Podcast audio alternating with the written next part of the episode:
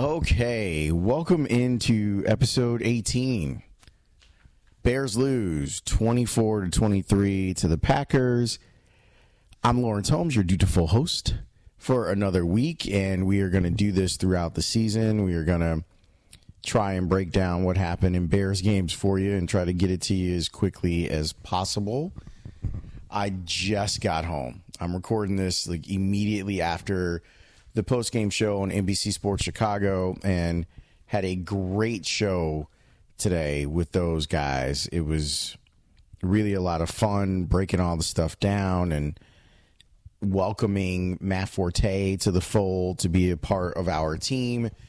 I think that he's going to provide a lot of cool insight that maybe we haven't even thought about having. And people are like, "Where's Jim? Where's Jim?"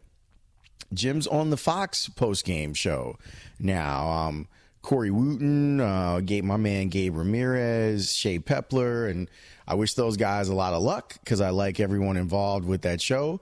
But I still think that our show is better, and I'm glad that our guys. Uh, i like the team that I got. I really do. Like they're a lot of fun. They're a lot of fun to watch a game with. I I really wish I could do a better job of explaining to you how much fun watching games is. Even a game like the the, the loss, it was watching how the wheels turn and how those guys think about particular scenarios and games is a lot of fun for me. I learn a lot of football that way.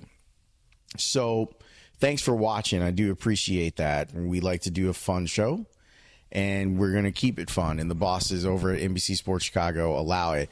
If the show, if, if the podcast sounds a little weird, I am in the basement of my house because we do not want to wake White Panther. It is not a lot of fun if you do that. So I figure, even with how loud I am, if I'm two floors away, then it should be all good. Right? All right let's get to what happened or what didn't happen in the Bears 24 to 23 loss to Green Bay up at Lambeau Field. I'll start with the good. I've been thinking about whether I was going to start with some of the bad stuff, but let me start with the good. I thought that the Bears came out ready. They were a team that clearly game planned well for Green Bay. I thought that the scripted plays early on were magnificent. I thought the use of different formations to keep Green Bay off balance defensively was really smart coaching. It's clear that Nagy put a lot of time and creativity into preparing for this game. And I think that's something that if you're a Bears fan, you should be really excited about. That he he has a good mind and can look at it and say, okay, this is how we're going to attack a team. That being said, he's had, you know, four months or so to prepare for this one game. I'm curious what his game plan looks like next week against Seattle. I'm real curious about that. Given the shortened amount of time, will it look better or worse? But I thought the game plan that they came up with was was tight. The problem was is that once you got away from the script, once it became about in game adjustments, I don't think the Bears did a good enough job. And that's why you had the comeback happen in the second half. I mean, the the real reason, of course, is Aaron Rodgers is the baddest man on the planet. Straight up and down. That dude is unbelievable. You're thinking you got him out of there. You got a nice lead he's you're going to see more DeShone Kizer, and you're sitting there going, "This is it." The Bears are are getting ready to turn a corner as a franchise tonight because of the way they dominated Green Bay in the first half of that game. I will tell you though, while we were sitting there watching the game, when the Bears in the red zone had to settle for three and they went up 10 nothing. I looked at Matt Forte and he said, you know, against Aaron Rodgers, you got to get you got to get 7. You can't settle for 3. And it's so funny because the phrase that he used and the phrase that, that Alex used was step on their throat. That you have to use this as an opportunity to step on their throat. And the Bears just didn't do that. They either weren't equipped or weren't ready to step on their throat. L- let me try to again. I'm trying to stay positive because there was a lot that I. You should be encouraged by a lot of the stuff that you saw. I think that's my opinion. You, you may. I know that it stings. The like the way that they lost stung. But I think that there's a lot there that you should go. Oh, okay.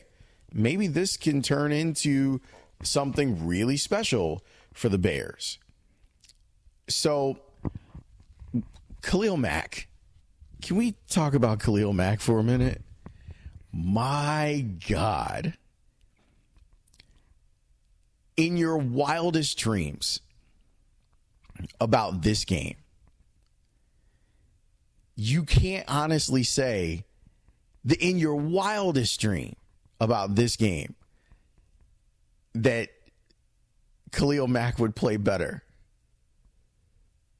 Like in my mind, I was sitting there going, okay, maybe he plays like 40 snaps and he gets a pressure and a sack.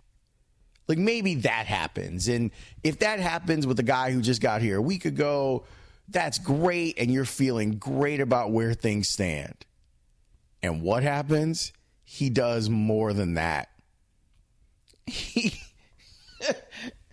this dude filled up every part of the stat sheet for a defensive player. It's stupid how good he was. Think about it. He got a sack. He forced a fumble. He grown man took a ball away from another grown man. So he recovered a fumble. So give him a fumble recovery. He had an interception. He had a touchdown. He got to the quarterback. He had tackles. Everything that you would ask a defensive player to do, Khalil Mack did. And he did it within the span of a half. What was super crazy to me was watching him on the first two plays that he plays, he gets a pressure on Aaron Rodgers, and on the next play, forces a holding call. That dude is a straight up and down ass kicker. And you could see the difference that it makes having someone like that on the field in the first half. Not that Akiem Hicks needs anyone else to help him get pressure, I, I felt like he should have gone to the Pro Bowl last year, and I stand by that.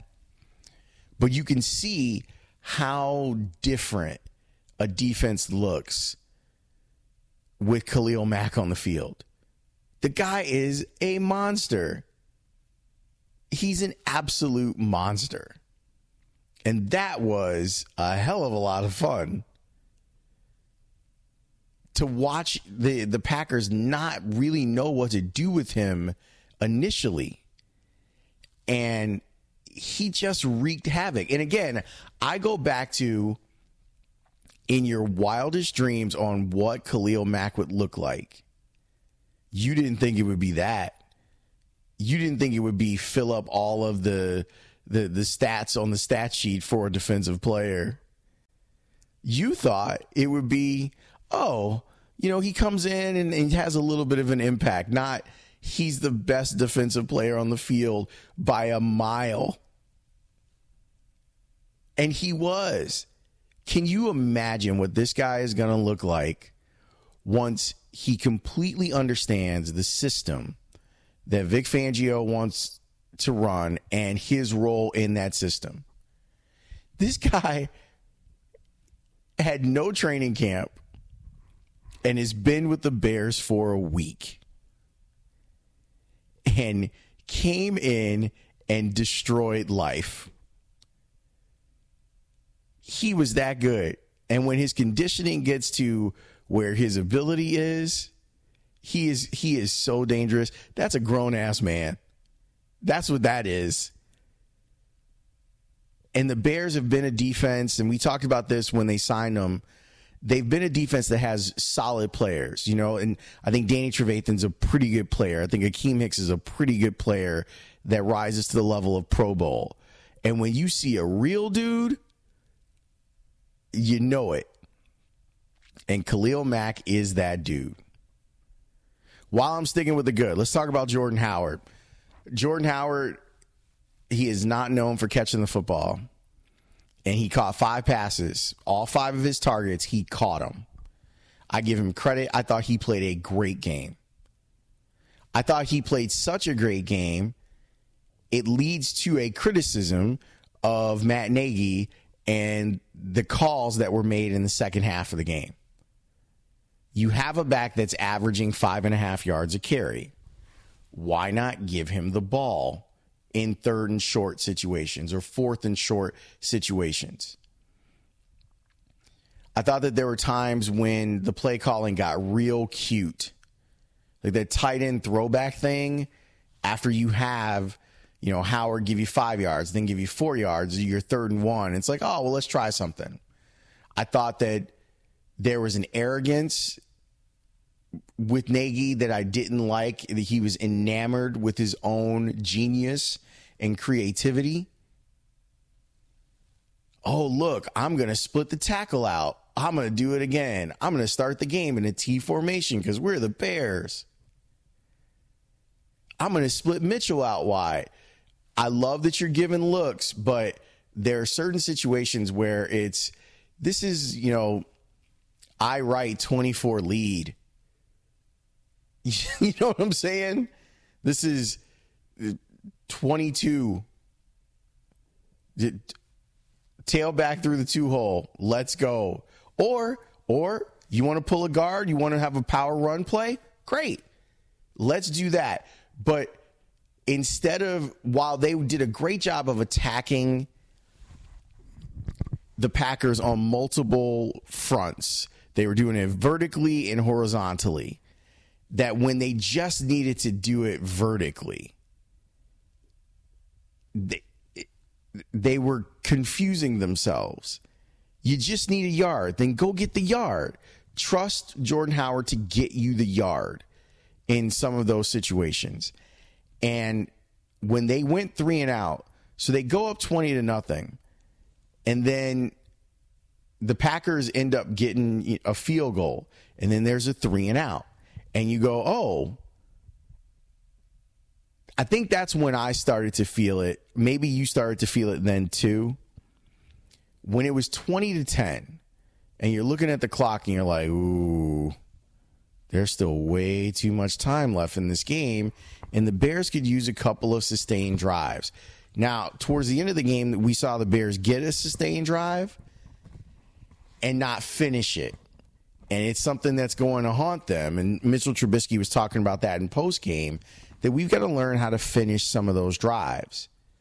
And they did a good job. I mean, they really did melt down the clock and they picked up some first downs. But but they had given Aaron Rodgers enough time that he was going to make magic. And I was really impressed with and I'm not the biggest Mike McCarthy guy. I, I'm I'm just not. I just I don't think he's great. I thought he and his staff had a great second half on Sunday night. Now, it's probably a byproduct of Aaron Rodgers being hurt and limited. But they understood that he was limited. And what did they do? They said, okay, let's get the ball out quick let's stop messing around. We're going to get the ball out quick. We're going to go into some hurry up situations. Aaron Rodgers barely moved in the pocket. The Bears' pass rush was more effective against him when he was mobile than when he wasn't. And that's a shame. It really is. They tired the Bears out. They put them in bad mismatches. You throw in a couple of injuries here and there, and you have different personnel on the field, and you you get a loss. That's what you end up getting. But the dude is amazing. Like Aaron Rodgers is amazing. I know it hurts you to hear it, but he's amazing. Watching him ball out like that is something that we should cherish, even though it usually comes at the uh, expense of the Bears. Was he seven and one now in his last eight? You're sitting there going, "This is going to be great."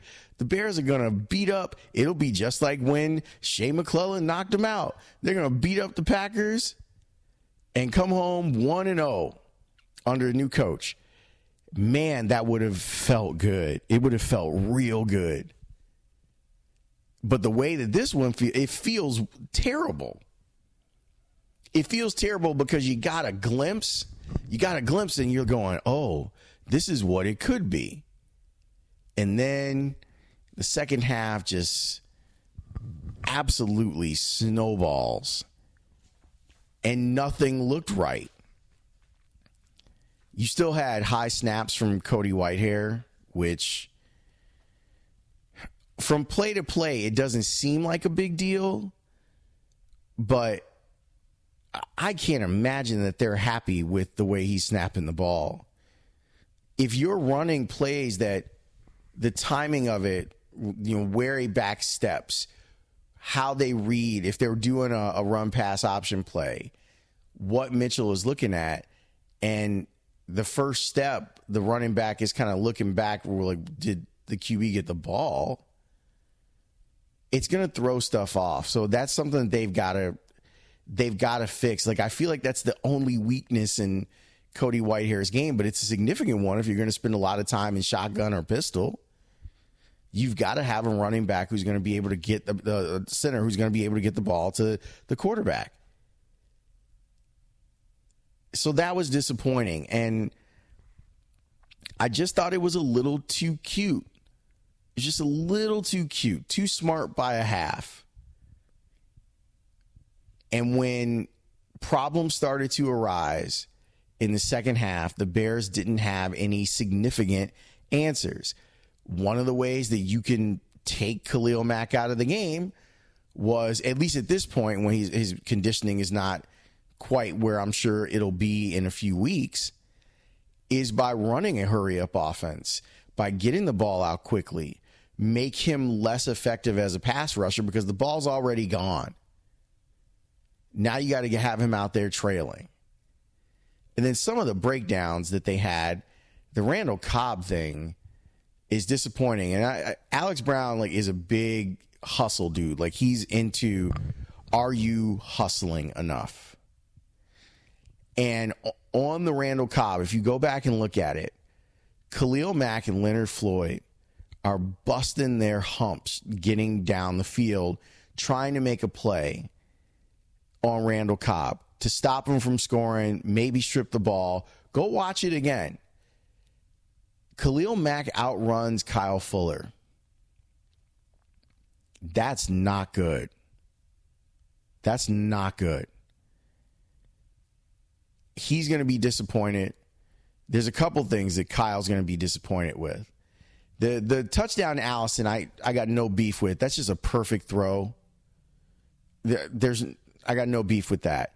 But the almost pick six that he had is going to haunt him. Because the game's over at that point. You you can be done. Like you can you can end it with with just the interception. It doesn't even have to even be the pick six. You can end it with the interception, and he didn't. And it stings. It stings a lot. But the the what looked like a lack of effort was heartbreaking.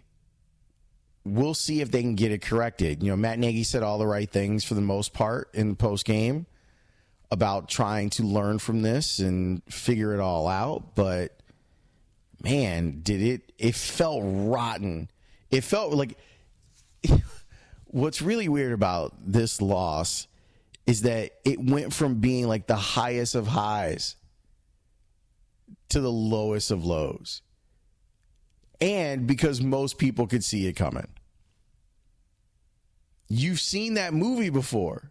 You've seen that guy do that. And you're hoping that it doesn't happen to the new coach, and you're hoping that it doesn't it happens to the the the new quarterback, or I mean, kind of new quarterback, but it did. This is Mitchell's first start in Lambeau Field. That's going to be a horrible memory for him. Let's see what else was. I, I was surprised that Trey Burton didn't do more because I've been on the Trey Burton bandwagon as a lot of people have. Six targets, one catch for him. A positive, Allen Robinson looked pretty good. It looked like I don't. He didn't look like he had great burst, but he's got a nice catching radius and he he is going to get the ball. If it's a matter of you or him getting the ball, he's going to get it. So, four catches for him for 61 yards. Burton six targets, one catch for 15 yards for him. Jordan Howard with five catches on five targets. Taylor Gabriel with five catches for uh, for five targets for 25 yards. And there was there was a lot of good. Like I don't want you to walk away from this podcast thinking that there isn't some stuff to build on, but I would also tell you that there were some things that should give you a little bit of pause and that it's not you shouldn't just let Matt Nagy have your affection because of what you saw in the first half. That the second half painted a picture too. And it painted a picture of a coach that wasn't as good as the other coach was with adjusting to the game. Granted, that coach had Aaron Rodgers, but still, the Bears had a 20 point lead that just kept shrinking and shrinking and shrinking until you looked up. And as they were settling for field goals in the second half, Aaron Rodgers was cutting your heart out. And that's what he's he does. That's what he is paid to do, and he does it well. Oh, Roquan Smith got into the game for a little bit. I thought it was weird that he didn't get get into the game until Danny Trevathan got hurt. I'm not sure what that means or if it means anything other than maybe he wasn't quite ready. But there were times when Nick Kwiatkowski looked unprepared to handle Packers receivers in coverage. And I would have preferred to see Smith. And when he did get out there, he he you know they had him blitzing a lot, which I thought was kind of cool. It, it, makes it easier for him to get involved in the game, and I thought that he did that. Tarik Cohen is still a lot of fun, and he's going to make a whole bunch of plays throughout the season. But it did seem like he was lined up in the wrong spots a couple of times. I'd like to check that before I damn him with that, but it did seem that way. But still, I think there was more good than bad. It's just that the bad was so significant because it was a comeback and it was Aaron Rodgers and it was the Packers. We'll see what they do against Seattle next week. I appreciate you listening to the podcast. Uh, thanks to Meli Cafe. Meli Cafe is back on board as one of our sponsors of the podcast. Go check them out. They got three great locations. Go to the Greektown location. Go check them out. Jackson Halsted. They get the freshly squeezed juice. They're really, really great. And all the guests on the podcast get Meli Cafe gift cards. a new episode of House of L will drop on Wednesday. It'll be a sit down with uh, Michael Kim, formerly of ESPN, now of Stadium Network. And I'll have more stuff on the score Monday night, six o'clock. We'll get it cracking and we'll do what we do all the time during football season. I appreciate you uh, being with me and hanging out with me and being supportive of the podcast. I wish that tonight would have been better, but at least it was entertaining? Question mark. Thanks for watching the post game too on NBC Sports Chicago. I have a lot of fun with those guys, and, and we try to put on an entertaining show, and I think it's going to be entertaining throughout the, the rest of the season we'll keep doing this as much as you guys want. We'll we'll come back after next week's game and break it down too. But that's my initial reaction to what I saw on the field from the Bears on Sunday Night Football, and we'll see if they learn from it. Thanks for listening. See you on Wednesday.